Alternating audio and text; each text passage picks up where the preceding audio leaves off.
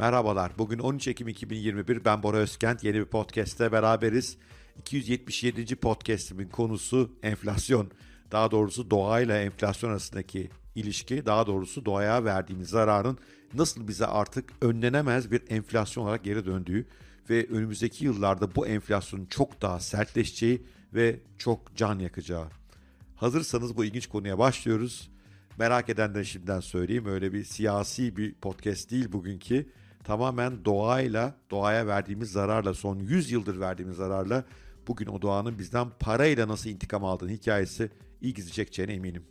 Bu mikroçip sıkıntısını duymayan aranızda yoktur. Pek çok otomobil firması mikroçip kısıtlamaları dolayısıyla üretimlerini yavaşlattılar. Sadece otomobilde değil, röntgen cihazlarından televizyonlara kadar her yerde mikroçipler kullanılıyor ve burada büyük bir sıkıntı yaşanıyor şu anda. Sıkıntının temelinde de 3 büyük fabrikanın aynı anda tedarik sıkıntılarına giriyor olması, üretim sıkıntılarına giriyor olması var.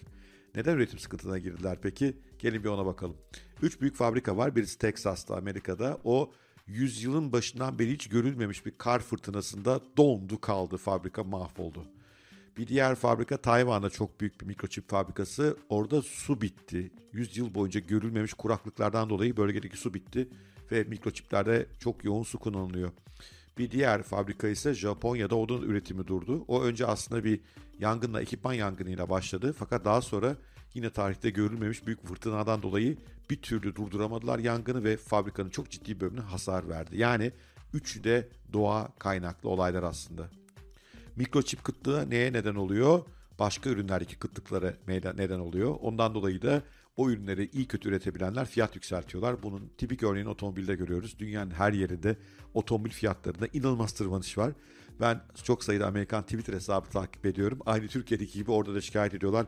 İkinci el araba aldım fiyatı yükseldi. İkinci el araba sattım fiyatı yükseldi. İkinci el araba almak istiyorum fiyatı yükseldi. Sık sık orada duyuyoruz. Hani bizde vardır ya böyle şahine yatırım yap fiyatı artar. Amerika'da Amerikan doları bazında enflasyon yaşanıyor şu anda. Şimdi diyebilirsiniz ki bu mikroçip işi geçici ondan sonra kendine gelecek ekonomi pek öyle değil.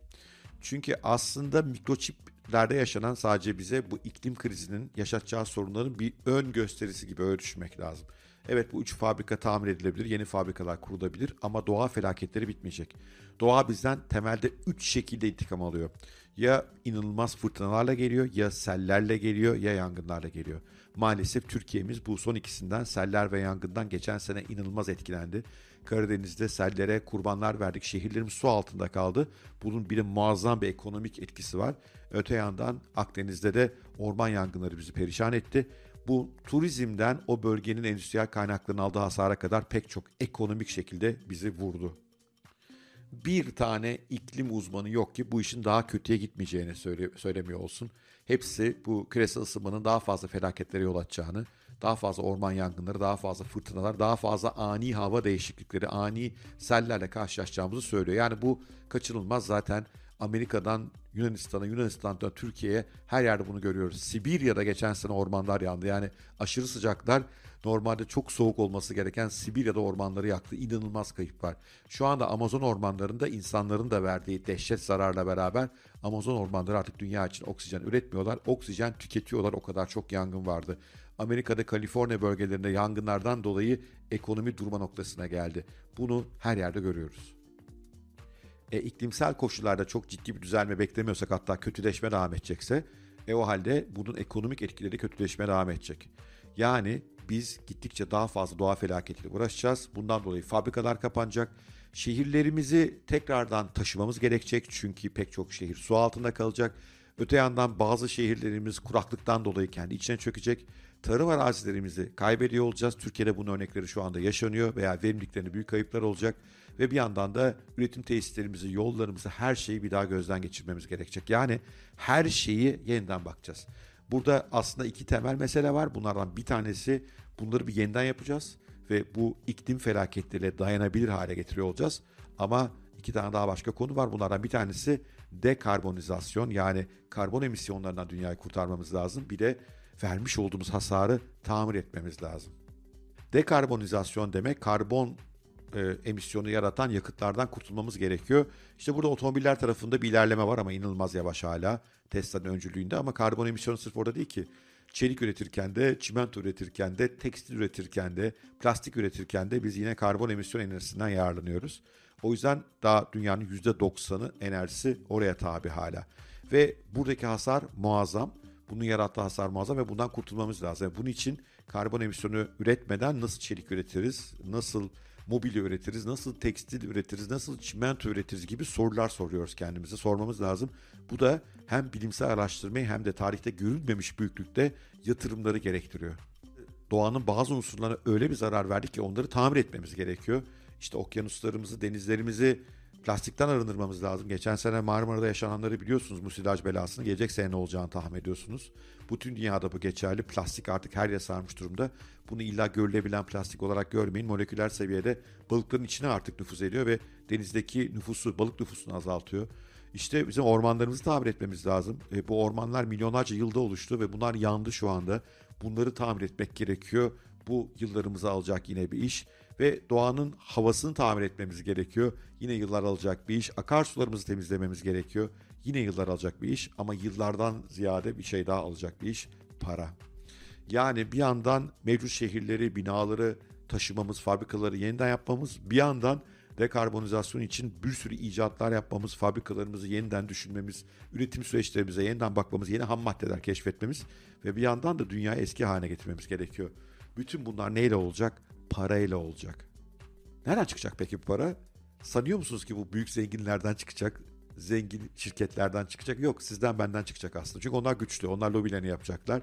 Onlar çarelerini bulacaklar. Onlar üretimleri başka yere kaçıracaklar. Vergi cennetleri bulacaklar. Bu para sizden benden çıkacak. Nasıl çıkacak? Yeni vergilerle ve daha yüksek fiyatlarla. Bir yandan devletler bütün bu altyapı değişimini vergilerle çözmeye çalışacaklar. E, bu vergilerin yansıdığı şirketlerde ürünleri, hizmetlere zam yapacak. Akıl almaz bir enflasyon dalgası bizi bekliyor. Yani evet ülkemizin yönetiminin yaptığı hatalardan dolayı biz bunu daha sert yaşıyor olabiliriz şu anda. Ama daha tam anlamıyla yaşamaya başlamadık ve bu bütün dünyada yaşanıyor. Ben dün Avrupa'da doğal gaz fiyatlarındaki artışlara falan baktım. Akıl almaz işler oluyor gerçekten. Bunların ciddi bir bölümü bize de yansıyor olacak. Diyebilirsiniz ki Covid-19 bu işleri biraz coşturdu. Niye Covid-19 coşturdu? Çünkü tedarik zincirleri kırıldı. Onların bir kısmı tamir olacaktır. Doğru. İşte yine Covid-19 sırasında petrol üreten ülkeler petrolü fazla kıstılar. Onu tekrar açacaklardır. Evet bunlar doğru. Ama ana yapıyı değiştirmiyor. Dünyanın doğal kaynaklarını bitirdik. Doğal kaynak bittiği zaman biten bir şeyin ne yapar? Kıt olan bir şeyin ne olur? Fiyatı artar. Ve senin bugün modern endüstri, modern sanayi, modern toplum dediğin her şey gider eninde sonunda doğal kaynaklara dayanır, petrole dayanır, suya dayanır, balığa dayanır ve bunların tamamını hasar vermiş durumdayız. Ve bu hasarı ya yerine koyacağız, bunu tamir edeceğiz ya da yok olacağız. Eğer okyanusları tamir etmezsek balıklarımız olmayacak. Havamızı tamir edemezsek nefes alamayacağız hale geleceğiz. Ormanları tamir etmezsek tekrar ne orman canlıları kalacak ne de dünyaya tekrar oksijen döndürebileceğiz. Karbonu temizleyebileceğiz. Yani bu işler yapılacak. Zaten bugün Avrupa'da, Amerika'da, Çin'de konuşulan temel konular bunlar. Burada büyük bir ekonomi doğuyor. İşte bu ekonominin oyuncularından bir tanesi Tesla olduğu için bu kadar değer kazandı ama daha inanılmaz çok ekonomi doğuyor ve devletler biz bu işi nasıl finanse ederiz, bu büyük dönüşüm nasıl yaparız diye şu anda kara kara düşünüyorlar. Bunu yapmanın yollarından bir tanesi de eğer vergi toplamazsanız para basmak. Para basmak nedir? Dolaşan şey neye yol olur? Dolaşan para yine enflasyon yol açar. Yani önümüzdeki dönemde nereden bakarsanız bakın enflasyon olacak ve enflasyon tarihimizde görmediğimiz boyutlara geliyor olacak. Türkiye kendi yönetim yapısından dolayı bundan daha da kötü etkilenebilir.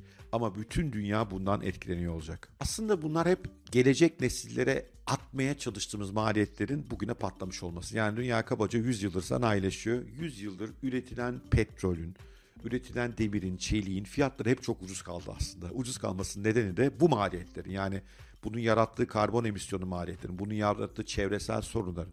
Bunun yarattığı diktatörlüklerin, niye Arap ülkeleri hep diktatörlük? Çünkü işte petrol ülkesi bunlar. Bunların tabii ne oluyor? Gelir dağılım bozuklukları, bunun yarattığı eğitim sistemine verilen hasarlar. Bütün bunları maliyetini ödeme zamanı geldi. Çevre bizden o parayı şimdi tahsil edecek. Faturayı kesmeye başladı. Her gün yeni haber duyuyoruz bu konuda. Her gün yeni bir yer yanıyor. Her gün bir yerde görülmemiş bir doğa olayı oluyor ve üretim duruyor, ekonomi duruyor. Devlet oraya nasıl yardım yetiştireceğini şaşırıyor. Bu geleceğin bir sorunu idi. Şimdi artık bugünün sorunu haline geldi. Yani hep biz bunu gelecek nesillere sallıyorduk. Hayır artık gelecek nesil yok. Bu nesil bunun bedeni ödüyor olacak. Gelecek nesiller belki daha da sert ödüyor olacaklar. Şimdi içiniz karardı bilmiyorum ama ben gerçekleri anlatmaktan yükümlüyüm. Ülkemiz de bu konuda çok sıkıntı çekecek ülkelerden. Bir tanesi suda çok büyük sıkıntımızın olacağına ilgili yıllardır raporlar yazılıyor. Konya'da artık obruklar oluşuyor, toprak dibe doğru çöküyor. İstanbul'un yakınlarında Çerkezköy'de benim gençliğimde 10 metreden 5 metreden arteziden su çıkarken 150-200 metrelerde su yok. Biz bu su sorunu nefis yaşıyoruz. Denizlerimiz perişan. Tarım arazilerimizin büyük bölümünü inşaata çevirdik. Tarımda büyük verim kayıplarımız var. Havamız temiz sayılabilir dünyaya göre ama yine de tertemiz değil. Yani biz bu derdi yaşıyoruz. Bir de işte son yıllarda ciddi bir orman katliamıyla özellikle İstanbul gibi yerlerde doğanın nefes almasını her yönden engelledik. Yani o yüzden biz de bu işten çekeceğiz. O Paris Anlaşması'na hala imza koymadık. Bu mücadele içinde yer almadık. Biz de bunu bedelini ödeyeceğiz. İşin doğrusu bu yaşanan büyük sorunu Türkiye'nin sorumluluğu nispeten az biz çünkü sanayileşmiş bir ülke değiliz, tüketimi az bir ülkeyiz. Ama yine de bir sorumluluğumuz var. Ama ister sorumluluğumuz olsun, ister olmasın bu iş gelecek, bizi de vuracak. Yani sen tek başına ülke olarak en doğru işleri yaparsan da vurur ama en doğru işleri yaparsan belki daha az vururdu. Bu yeni tablonun getireceği bir şey eğer bir ekonomik mucize benim bilmediğim bir formül yoksa zengin daha zengin hale geliyor olacak. Çünkü ne oluyor şu anda zenginler bunu gördüler zaten bu tip alanlara yatırım yapıyorlar. Suya yatırım yapıyorlar. Kıt madenlere yatırım yapıyorlar. Tesla gibi geleceğin şirketlerine yatırım yapıyorlar. Bunların değeri artacak. Buralarda büyük paralar kazanılacak. Gariban ne yapacak? Elinde yatıracağı bir şey yok. Karnı zaten zor doyuruyor ve o karnı doyurduğu şeylerin maliyeti hep artıyor olacak. Bunu devletler subvanse eder mi? Eder. O zaman daha da fazla enflasyon olur. Çünkü devlet ya bir yerden vergi toplayarak yapar bu işi ya para basarak yapar.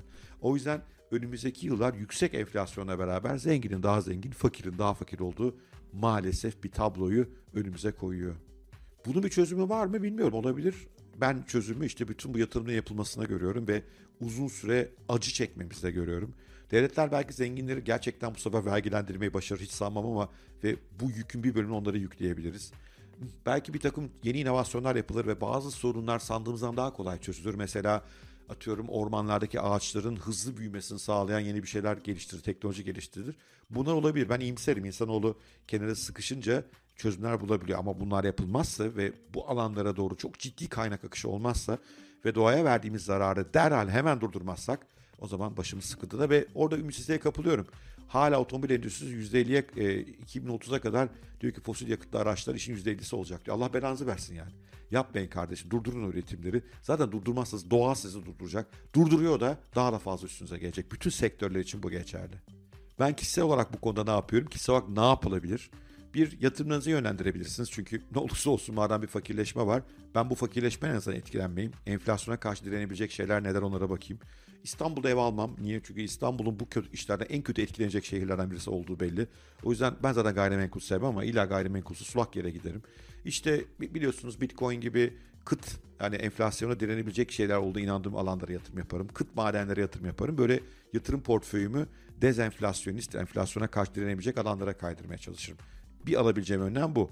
İkinci önlem bu zararı azaltmak konusunda bireysel olarak yapabildiklerimi yaparım. Bunu destekleyen lere oy veririm. Bunu destekleyen şirketlere para yatırırım. Onların ürünlerini tüketebilirim. Yapabileceklerim bu. Bir de işte kendi su tüketimimi azaltabilirim. Kendi enerji kaynaklarımı iyileştirebilirim. Yani bu konuda çabalarım da var. Ama maalesef bireysel çabaların burada yeterli olmadığı çok daha toplumsal hatta küresel bakmamız gereken bir evreye girdik. Ben çok istatistik okuyorum bu konularda. Ben e, küresel iklim değişikliğinin, küresel ısınma da diyemeyelim. Millet bu yıl hava soğudu diye onu yanlış olduğunu söylüyor değil. Küresel iklim değişikliği bu aslında normal hava durumlarının her istatistiğe baktığımda geri dönülmesi çok zor bir yere geldiğimizi görüyorum, düşünüyorum. Ve bundan sonra insanoğlu bundan sert bir ne bileyim ceza almadan, sert bir şekilde cezalandırılmadan gerekli önlemleri de alacağı konusunda inancım da biraz az. O yüzden biz bu cezayı çekeceğiz. İşin insani boyutu, göçler vesaire onlar ayrı konular. Onların ekonomik boyutları da var. Ama enflasyon olarak sırf meseleye bakarsak kesenize hakim olun. Büyük enflasyon geliyor ve bunu hiçbir hükümet de değiştiremez. Ülkenin dünya genelinden daha kötü olması konusunda yapılacak şeyler vardır. Ama hepimizin bu işe hazırlanmasına büyük fayda var. Evet benim genel tonuma uygun olmayan biraz olumsuz bir podcast gibi oldu ama ben Haddinizi aşın derken size işte bunlardan kurtulmanın yollarını da göstermeye çalışıyorum. Çünkü dünya yok olmayacak, insanlık da yok olmayacak. Birilerinin durumu daha iyi, birilerinin durumu daha kötü olacak. Umarım durumu daha iyiler arasında olursunuz. Umarım doğru projelerle durumu daha iyi olması için başka insanlar için de mücadele edersiniz. Durumun kötüleşmesine neden olanlara karşı mücadele edersiniz ve umarım bu konuda haddimizi aşarız ve çocuklarımıza bu borcu daha da büyüterek, yıllardır ertelediğimiz bu borcu daha da öteleyerek bırakmayız daha da büyüterek bu borcu artık ödeyelim bitsin bu iş. Çünkü doğa eninde sonunda onu bizden tahsil edecek. Sevgiyle kalın, hoşça kalın. Görüşmek üzere.